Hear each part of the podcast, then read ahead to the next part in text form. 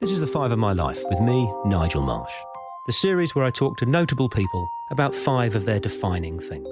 The way it works is my guests always choose a favourite film, book, song, place and possession. They tell me their choices in advance so I can research them, but they don't tell me why they've chosen them. That's the subject of our conversation. The reason I devised this series is I wanted to create a slightly different way to gain an insight into the real lives and thoughts of prominent people.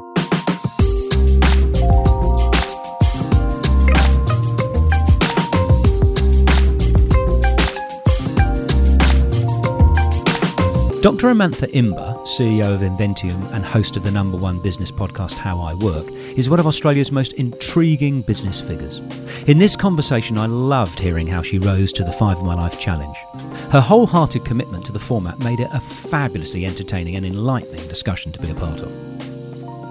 So Amantha, welcome to Five of My Life. Thanks for having me, Nigel. Well, listen, before we get stuck into your choices, I just have to say congratulations on your podcast, How I Work. I mean, it's sensational. It's not the sort of thing that I traditionally, it's not my wheelhouse, but you've done over 300 episodes and it's sensational. Thank you so much. I really appreciate that. I mean, I love doing it. It's just been such a learning curve, you know, starting a podcast 3 years ago and, you know, I get paid to learn. So how awesome is that? And am I right? It's 300 episodes? Yeah, I think it's maybe over 300 now. I don't know. I don't count. I can't recommend it highly enough. I've just listened to the David Williamson one, which was just fantastic. Now, but we do things slightly differently here at Five of My Life, and I have to thank you for taking the challenge seriously and giving thoughtful choices and thoughtful consideration to your stories. So thank you very much for that. We're going to start, as always, with the film.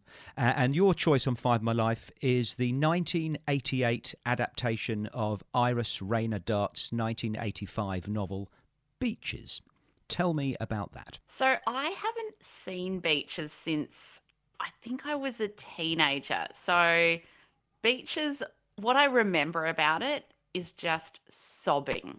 I absolutely sobbed. And I will sometimes cry during films, but I sobbed during Beaches. And why that happened, when I was 16 years old, my mum was diagnosed with ovarian cancer. And for those not familiar with ovarian cancer, it's a bit of a life sentence. It's not a good cancer to get. And mum got diagnosed. She was 44. At the time and had surgery, and the surgeon said, we've removed the lump. I think it was, I don't know, maybe like grapefruit size. It was quite a big lump and you should be okay, fingers crossed, because we don't think it spread. But 2 years later, it had spread. She got a recurrence and she was given a 25% chance of being alive in 5 years' time. So that was obviously a pretty crap year. I was 18, I was doing year 12, and I remember I didn't cry a lot. Like, it was a really stressful time, but I don't remember crying much, which is kind of crazy given I had a really high chance of my mother dying at a pretty pivotal kind of age. And I feel like Beaches for me was kind of like therapy, because one of the main women dies in Beaches, and I think that was the thing that actually made me realize, oh my goodness, I'm really close to losing my mother, and I'm very happy to say that my mum is still alive. So that's the positive ending of that story. She's still with us. I think she's like 71 or 72 years old now. But yeah, it's weird because I'm 44 at the moment and I found it a really weird year to go, wow, I can't imagine being this age. And I've got a 7.5-year-old daughter and being diagnosed with a life-threatening illness. But putting my therapist's hat on, you don't strike me as repressed or emotionally bottled up, but why do you feel that you hadn't been in touch with your sort of emotional reaction to your mum's news and it took a film to prompt it? I think it was just too much for me to accept. I think that's one thing. But secondly, I don't think that my parents really let me in on how dire the prognosis was.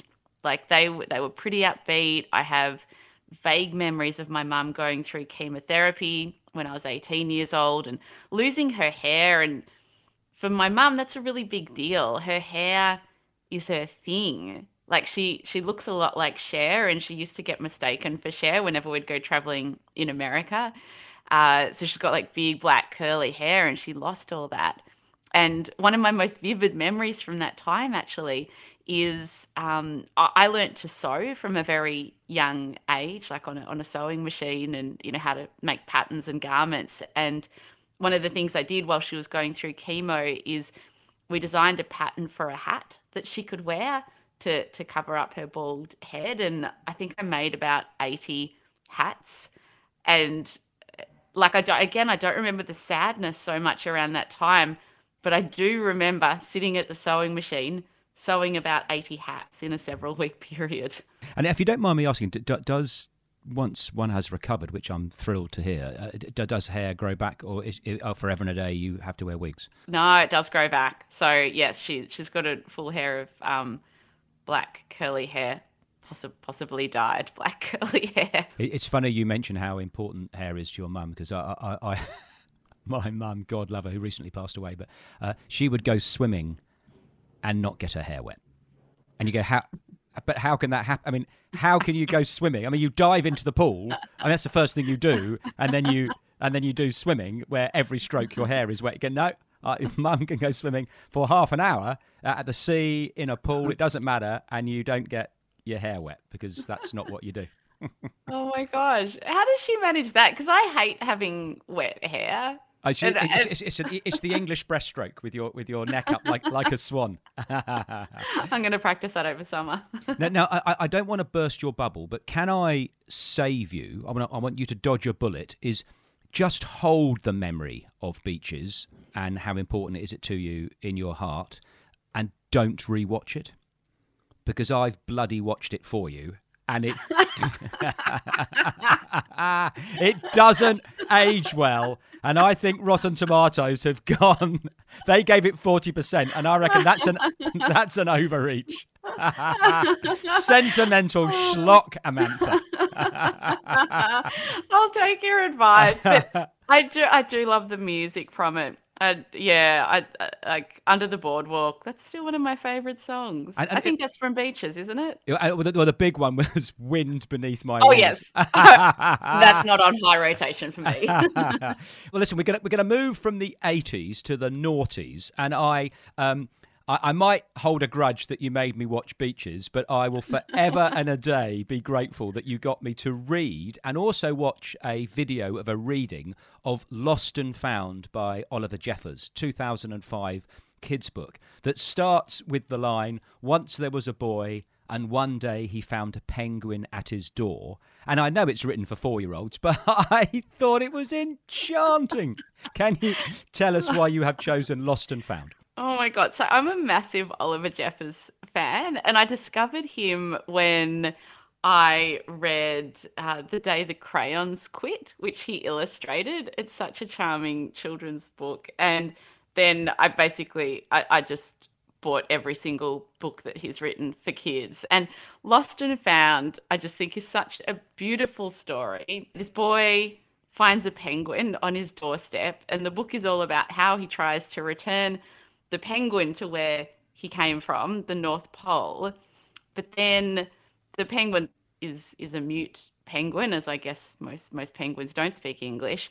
And then the boy realizes once he reaches the North Pole that actually all the penguin wanted was company. And so he goes back and rescues the penguin. And I can't read this book without tearing up. Like, I'm not getting emotional. I didn't get emotional talking about Beaches, but I'm feeling myself like very emotional thinking about Lost and Found. And look, for me, I was actually never a big reader as a child, much to the disappointment of my mum, she's a clinical psychologist, but she's also a writer and just a massive bookworm.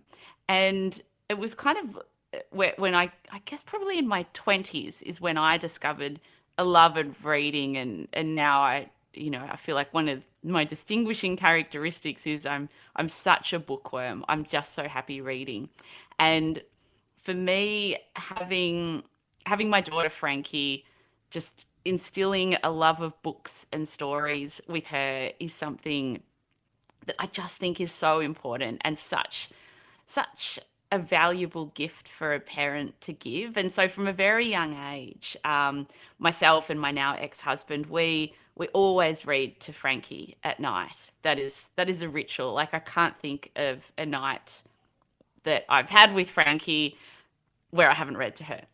And Lost and Found really signifies that. And now that she's getting older, she's going into grade 3 next year, and she's becoming a good little reader herself. We've evolved the routine where I'll read to her, and then we do a thing called Q&A time, which is about asking each other questions to just promote curiosity. I think I got that tip from Adam Grant as a good little routine to get into, to just, promote curiosity. Not that Frankie needs any help in that department, not that most kids do. And then we do silent reading time, where I'll bring in a book that I'm reading and Frankie will read to herself, although it's generally she'll read out loud and I'll try to block out the noise as I'm trying to read my book. But yeah, I just think reading's just the best. Now you mentioned your mum was a clinical psychologist, but you are as well, aren't you? I'm an organisational psychologist. So a clinical psychologist is probably what most people would think of when they think of a psychologist, someone that is working one-on-one with people that are going through a really difficult time. They might have some sort of mental health issue that they're generally doing, like talk therapy, if you like. But an organisational psychologist helps people be better at work, perform better, be happier at work, get more joy from their work. And that's what I do. But I find you a terrifying self-improver. I mean,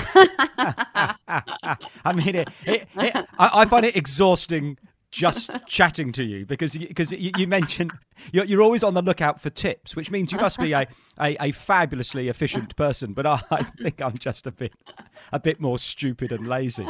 But you do respond to every email that you get, Nigel. I do, every single bloody one. 30,000 in the last 10 years, and they've all got a reply.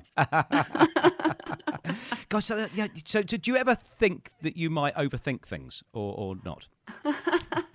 At the risk of criticising my guests. Did I ever think that I would overthink things? That's like such a meta question to think about, isn't it? No, I mean, just generally. So I think, I've got 4 kids and I read them all stories, but we never had Q&A, and quite, I sort of, my reading was sort of slightly less impressive than yours. But I think I do. But then I'll also think, like, with regards to parenting, for example, like, I think so much about work and my work processes and, strategies and tools to improve the way I work. But then I'm like, but hang on, I need to apply the same discipline to parenting because there's no more important pursuit on this world. And then I'll sort of beat myself up for, not being like a perfect and inverted commas parent who doesn't, obsess over how can I optimize my child's life? But yeah, but I know that that's ridiculous. I'm aware that I'm saying things and I'm sounding like ridiculous. Well, I'm here to help you get in touch with your inner mediocrity. Don't worry. I'm going to rebuild you. No, but we're going to move to the 60s, and you've chosen just a fabulous song that everyone craps on about, the Phil Collins version, but it's the original girl band version that's the best, which you've chosen. Can't hurry love, girl, you just have to wait. She said love don't come easy. You Can't Hurry Love by the Supremes. Diana Ross, knocking it out the park. Tell us why you've chosen that on Five of My Life, Amantha. I tell you what, when I was going through the 5 things to choose, song was the hardest. And I think because I am a musician, there are so many songs that, mean so much to me or have played a role in different parts of my life. But I think I got inspiration when I was trying to think of a song to put forward.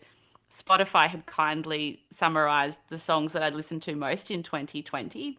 And 2020 was, I guess, like a pivotal or a seminal year for me because in August 2019, I'd separated from my husband. And I mean, 2020 was obviously a seminal year for you know, many people thanks to the pandemic, but like I'd moved to a new suburb, I'd moved house, you know, I was adapting to life as a single parent. And I looked with interest at what Spotify had put together, and that song was on it, You Can't Hurry Love. And like, I loved the song, like how can you not? And as does Frankie, and you know, we'll play and sing that together on the guitar, and Frankie will accompany me on the tambourine. There you go again with your terrifying overachievement. No, but if you heard it, you'd go, no, that's not really overachieving. that's quite ordinary. But for me, like the song is all about having patience. And one of my goals for 2020, oh my God, stop with the overachieving and the goals. But it was a goal, is to try to bring more patience to my life. I tend to, you know, like once I make a decision, like I tend to act quite quickly, and I get sort of really impatient when things move slowly. But I realized that patience is a really important skill that I'm still trying to learn. And I think, you know, when I think about patience in, you know, the context of love and, you know, trying to find love again, like post marriage, you know, this is going to sound stupid, but it's like, it's so different to pursuing work related goals. Like with work, you know, I've become deeply aware that it's like, if I have a work goal and if I work towards it and dedicate time towards, you know, making progress towards that work goal, I'll probably achieve it, or at very least I will make objective progress. But when it comes to finding love, you sadly can't apply the same logic. Like a lot of it is patience, some of it is luck, and that is something that I struggle with and that I'm trying to learn. So that song really resonates with me because it's a lesson that I'm trying to work on. Are you on the apps, the old Bumble, Hinge, whatever? Intermittently, I am on the apps because, meeting people face-to-face was tricky being a Melburnian over the last couple of years. It's an interesting, like a catch-22, in matters of the heart, you know, authentic connection and blah, blah, blah, is it's not just not like work. It can make it less likely. If you walk into a pub or a nightclub or a restaurant and say, hello, I really want kids and marriage, who would like, you know, people be sort of running screaming for the hills. Whereas if you know, it's almost like the less effort you make, the more chance one gets. I mean, I'm talking about a certain age, not so have you got horror story? I mean, don't tell them now unless you want to, but have you got horror stories of idiotic men that you meet on awkward first dates? Oh God. Yeah, I've got a few horror stories. Like I've been on quite a few dates. There was one guy I connected with quite early on, and he was I remember when we would text messaged initially when we connected on the app, and at the end of every message he would put like a little rose icon as if like I was a, you know, successful contestant in The Bachelor, like progressing to the next round. Oh, that's what you think. You're projecting, Imber. You are projecting. That poor bastard was just being nice. But then it turns out, right, like he's defining himself as this very successful businessman. Okay. And so we make a time, you know, in between his like, you know, meetings with like Europe and the US and blah, blah, blah to have like a video chat. And in the meantime, like my Google skills have gotten very, very good, like finding people with just a first name and occupation.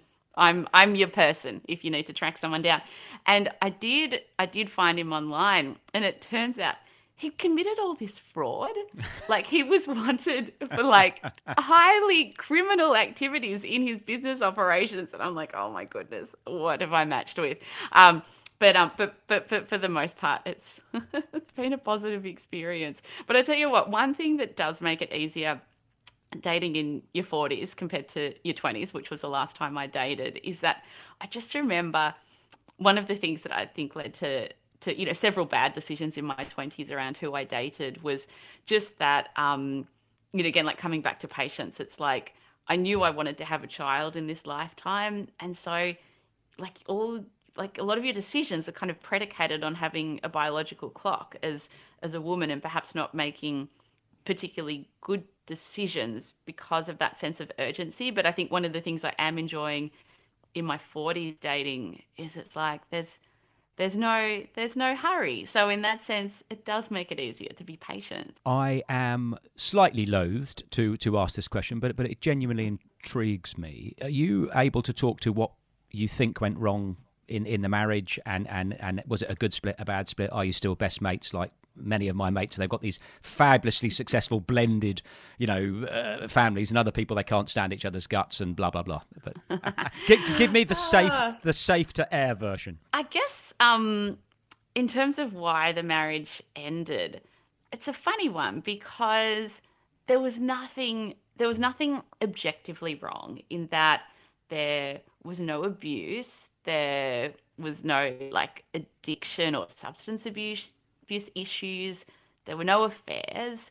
There was nothing that you could kind of go, that's why I did it. But I think it was just the culmination of many years of really questioning how compatible we were in terms of what we were striving for in life, what our values were, in terms of deciding whether to leave or not.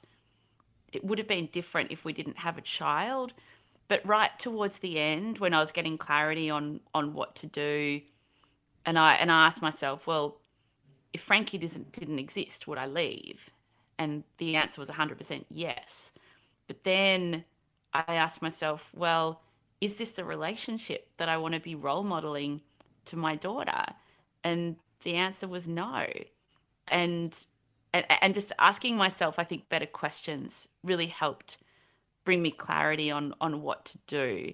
I mean, I think for anyone that is thinking about or does end up leaving a relationship where there's not this big objective thing that is broken and that other people can look at and go, oh, well, you have to leave. I personally think it's a hard decision and it's a brave decision. And I feel really proud of myself because I think it's something that I did that took a lot of guts, and it's been a good decision. Well, I'm glad it's working. It's working for you. And thank you for talking to that. I know that might not be the cheeriest topic to investigate. Now, before we move on to your next choice on Five and Love, I have to mention the Spotify playlist, because you mentioned that Spotify told you that you've been listening to You Can't Hurry Love, blah, blah, blah. Is if you go on Spotify and type in whatever it is, the Five of My Life podcast song choices, it's utterly unique because unlike what the algorithms do in every other case, because they say you liked You Can't Hurry Love, so listen to this, is the Spotify playlist is your favourite song will be different to Julia Gillard's, will be different to John Eales, will be different to Kevin Rudd's. So you've got a 5-hour playlist for a long car drive or whether you're mowing the lawn that is the opposite of what the algorithms give you. So there actually is a Five of My Life Spotify playlist. And there will be on it in the next 10 minutes, You Can't Hurry Love from The Supremes. My dentist, God love her, plays it in her surgery because... Oh my God. It's sensational. You've got an electronic choir piece from Anya Hindmarch, and you've got some heavy metal from the Commando Steve, and now you've got You Can't Bloody Hurry Love from Amantha. Oh my gosh, I'm gonna get that playlist. That's awesome.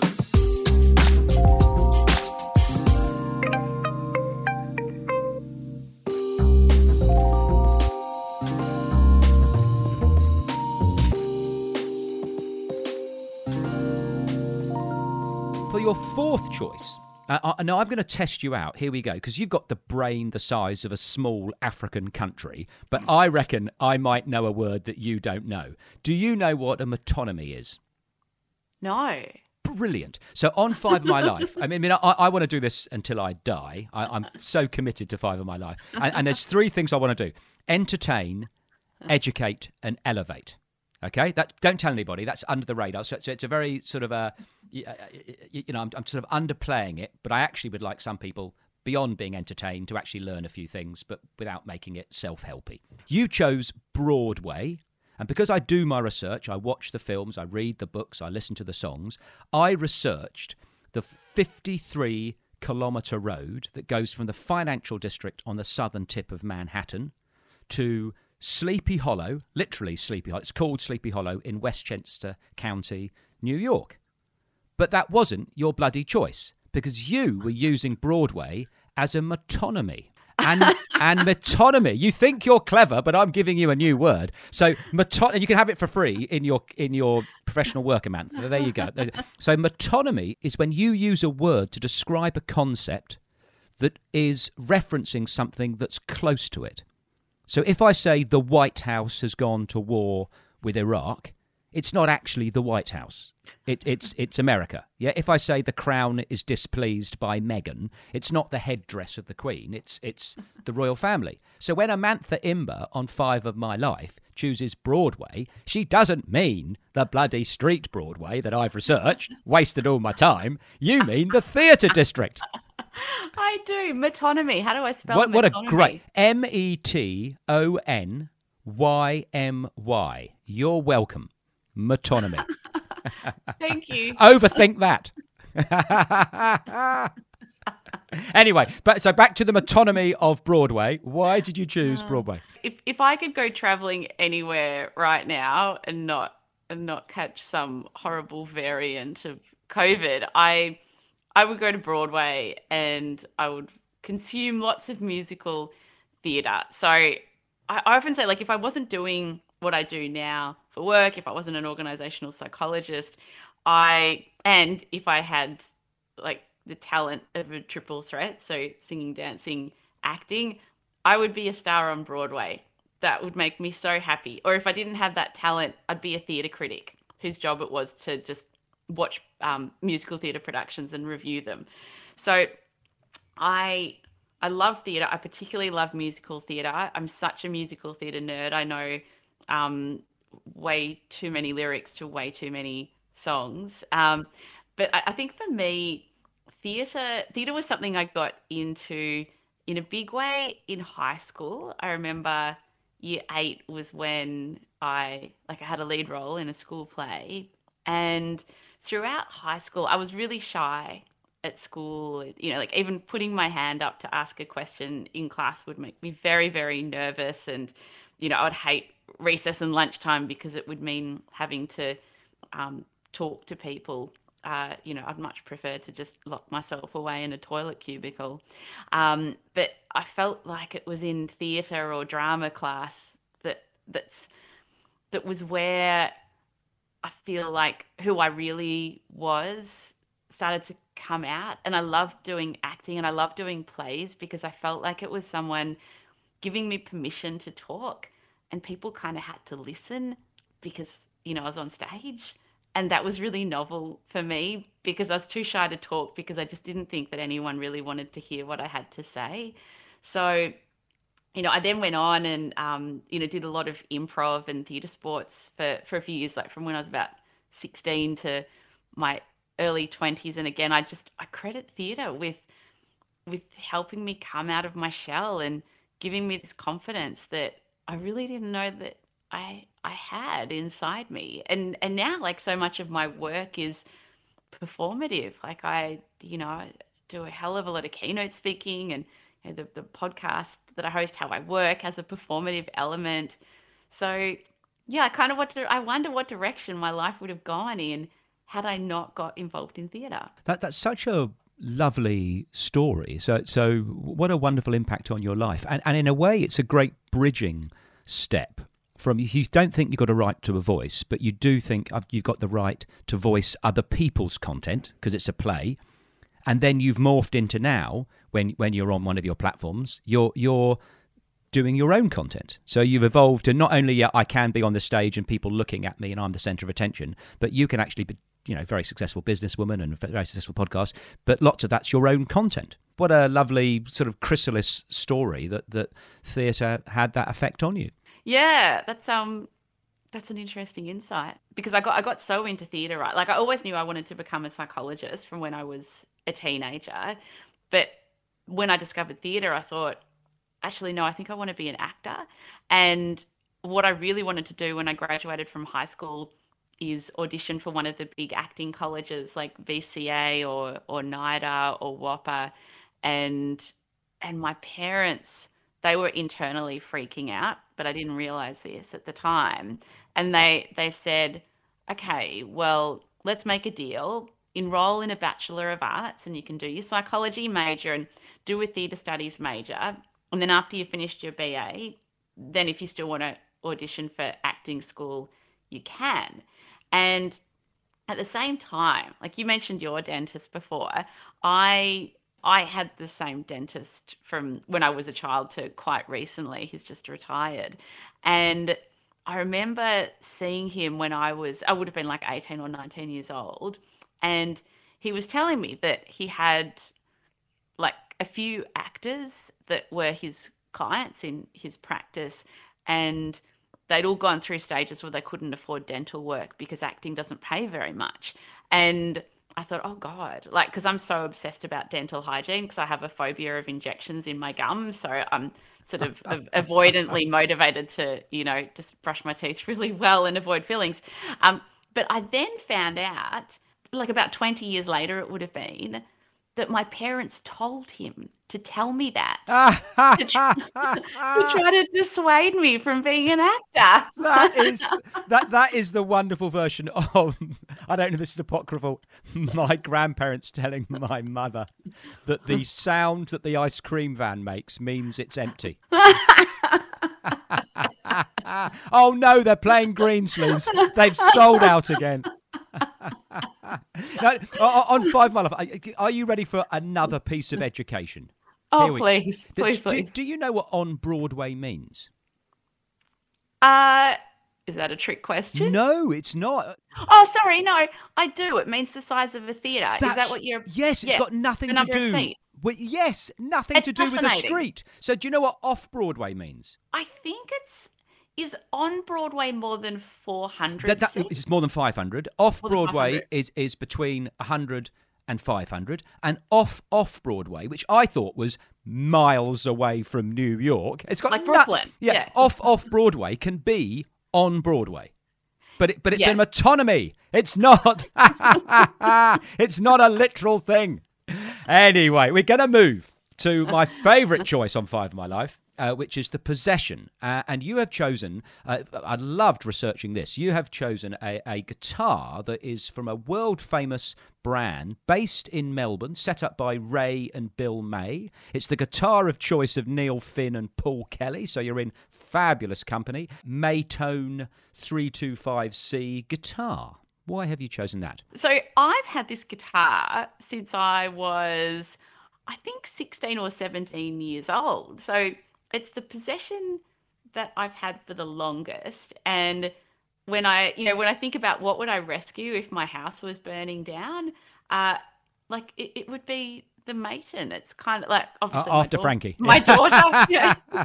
Before or after, I don't know. No. But in all seriousness, if like I'm talking about material, physical possessions that like a non-living or breathing, it would be that guitar. It's really the only thing that I own that I just, you know, yeah, I don't think I could replace easily. So I didn't realize this at the time, but the school that I went to was a very musical school. So I just thought it was incredibly normal to, you know, for every year, like from prep or grade one, to be studying an instrument and, you know, like learning it, taking, you know, regular classes in it. And so I think, you know, by the age of 16 or 17, there were probably, I don't know, 5 or 6 instruments that I could play to like a grade one standard. And guitar was something, I had a few lessons in guitar, but I'm actually largely self-taught. And now, while I abandoned my dreams of becoming an actor, what happened during my undergrad studies is that I was doing a bit of acting and kind of feeling a bit disillusioned with the idea of being an actor and having so much of your success be based on what you look like. And I'd actually turned to doing more writing, so more creative writing, like script writing and screenwriting. And then I became frustrated with that because it's, you know, it's so hard to actually get your work performed. And then for whatever reason, I'm like, maybe I'll try songwriting. And I think at the time I had a broken heart and it seemed like just a really good therapeutic outlet to write songs. And then combined with that, I went on, I started, I was doing my honours year in psychology.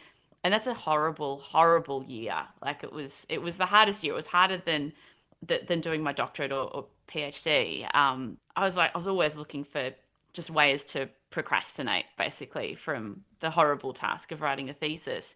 And so I started writing songs, and that kind of helped with some of the heartbreak that I was dealing with. And then I think it was during my doctorate that I'm like, okay, I need like a serious procrastination thing here, because the doctorate was hard work. And so I thought, and at the same time, I think I saw an ad in the newspaper for producers, and I thought, why don't I give them a call and pay for them to record some of the songs that I was writing? And so I did that. And then I think we recorded like a 4-track demo that later turned into a 10-track album. And then, like, being, you know, the ridiculous type A personality that I am, I'm like, well, I've got this 10-track album. I guess I need a record label, as you do. And so I got, well, I don't know if this exists anymore, but I got the Oz Music Industry Directory, which is like the Yellow Pages for the music industry, or at least it was. And at least like every manager, every agent, every record label, every publisher. And so I got that. And I, despite being quite musical, I didn't have particularly broad musical tastes in terms of what I was listening to. And I didn't know the names of many bands and artists. So I went through all the record labels in the book, and I circled the ones that I knew some of the bands or artists that were on the label, because I thought, well, if I know them, they're probably quite a big label. And so there were about 10 labels, and I thought, okay, I'll send my, you know, 10-track demo / album off to all these labels and see if they, you know, want to represent me. So bloody naive. I think I was 21 at the time. And I got a few rejections back. And then I remember I was driving to the car park. I was literally parking at the Monash Clayton car park, and I get this phone call, and the guy on the other end says, hi, it's John here from Roadrunner Records. And I said, hi. And he said, I've been listening to your album all morning. I've played it for everyone at the label, and it's completely polarized people. People either love it or they hate it. And I know that music that polarizes is what sells. When can I meet you? Wow. Wow. This story's going to go in a surprising direction, because you're talking to me and I know you're not Lady Gaga. So what? So what happened? So I met with John a couple of weeks later, and he's like, where have you been? Why haven't I heard of you? And I'm like, I don't know, probably because I'm not a real musician. And anyway, so he's like, you know, I love this. I want to sign you. But first I need to see you play live, because we make the majority of our money from artists on, you know, them touring and playing live. And so he said, so have you got a band? And I said, yes, even though I didn't. And he said, so you've got some gigs coming up, because I'll invite the whole label down to your next gig. And I said, yeah, I've got some gigs coming up in the next few weeks. And obviously I didn't, because I didn't have a band. And I said, so I'll just let you know when the next gig is. And he said, yeah, great. And I'll invite the whole label to come down. I'm like, oh, fuck. And so anyway, in the next few days, I think I just reached out to a bunch of friends, and I'm like, you know, I needed a guitar player, bass player, keys player, drummer. So I needed to find 4 musicians very quickly and also get a gig. And I can't remember what came first, because I did get a gig, and I think it was at, like the Yarraville Hotel, random. And I managed to cobble together a band, and we did some rehearsals. And then, you know, I said to John, oh, yeah, I've got a gig coming up. And they all came, and they're like, yeah, this is great. Don't quite know about the band, but you're great. So let's like, you know, let's continue. And so anyway, spent the year basically working with the label. Also got a manager as well, again, through the same process of Oz Music Industry Directory. Do I know anyone they manage? He turned out to be an alcoholic. So I got a new manager, And it was probably one of the most miserable years of my life, where I realized a few things. Like, firstly, I realized it just became so little about the actual music, and it really, my love of writing songs sort of gradually diminished throughout the year. And I also realized that, like, so I ended up getting a new band, which was mostly session musicians, so people that whose job it is to just play music on generally other people's albums and at gigs and things. And the musicians that I met, I mean, like, music was literally in their blood. Like, they could not have done any other job except music. And I felt like such a fraud, because for me, music was just this hobby. Like, really, psychology was the main thing. Music was just a really good way to procrastinate and not write my thesis.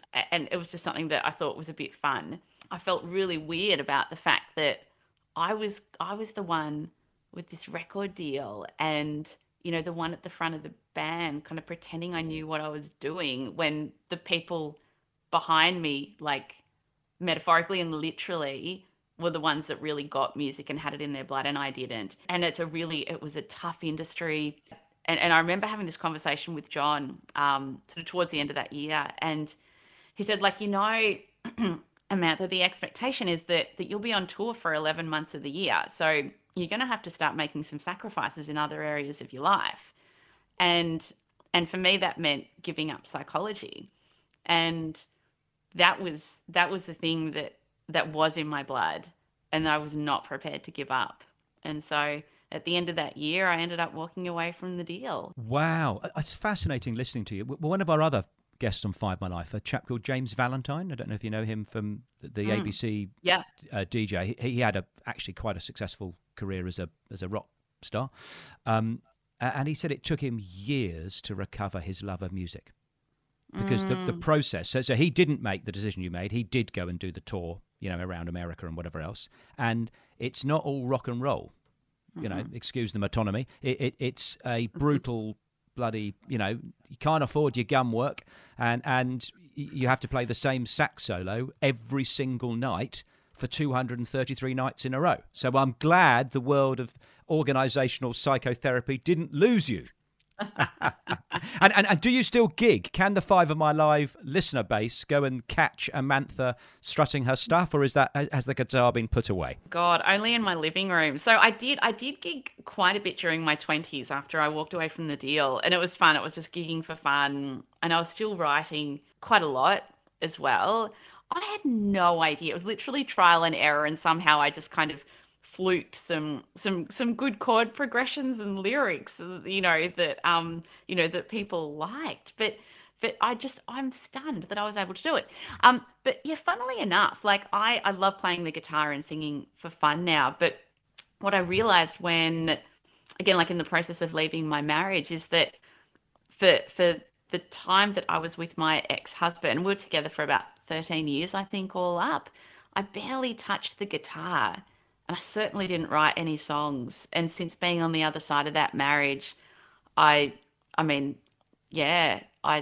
be picking up that guitar at least once a week, if not more often. And it's just been so joyous to kind of bring music back into my life like that. Wow. Well, it's been just an absolute treat for me to listen to your choices and the stories behind them on Five My Life, Amantha. I can't thank you enough for coming on and taking the format seriously.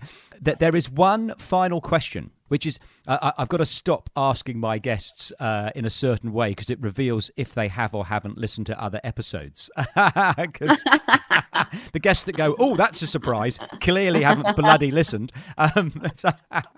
Do you know what the sixth question is? I can't remember, because I have listened to your episodes before, but I haven't for like a little while. Ah, there you go. Well, it's the sixth question, which I take very seriously, and we follow them all up. Doesn't mean they all say yes, but lots of them do. Oh, I know what it is. I know. I've just remembered. Like, who would you like to see on the show? That's exactly right. Who would you like to see on the show, and why? I would say Lin-Manuel Miranda. So I know that it's really trendy to like Hamilton, and so he's the guy that created Hamilton. But I liked it when it wasn't as trendy. I just need to put that out there. So I think in 2017, so I saw Hamilton on Broadway quite a few years ago with half of the original cast.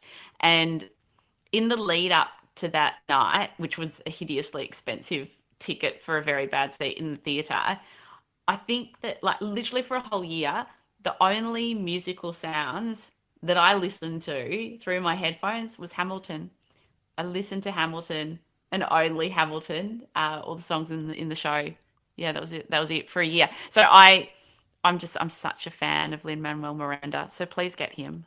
So this is, you're going to think I'm making this up, but I promise you this is true, is Kate and I went to see that last night. Oh, did you? In Sydney? Oh, what did you think? I think maybe because of all the hype, I didn't see it in 2017 on Broadway. I saw it in the Lyric Theatre in Sydney in 2021, and I thought it was nice. Oh, Nigel, no. And I worry that I haven't got a heart or I haven't got a soul. But I mean, clearly, Lin-Manuel Miranda is a chuffing genius. And I went home and I Googled, Alexander Hamilton and blah, blah, blah. Yeah. But the truth is, yeah. But hey, it's not the five of my life. It's the five of your life. We're going to wish you lots of love with those gums on the dating apps. Going to try and hope that you do less overthinking, but keep up with the overachieving. And we love you, Amantha. I think everyone should check out your wonderful podcast, How I Work. Try and track down embarrassing old copies of your album. And I look forward to catching up with you in 2022. But thanks again. I really do appreciate it. Oh, thank you so much for having me, Nigel. This has just been so fun. So, so, so fun. So thank you. The Five of My Life was presented by me, Nigel Marsh.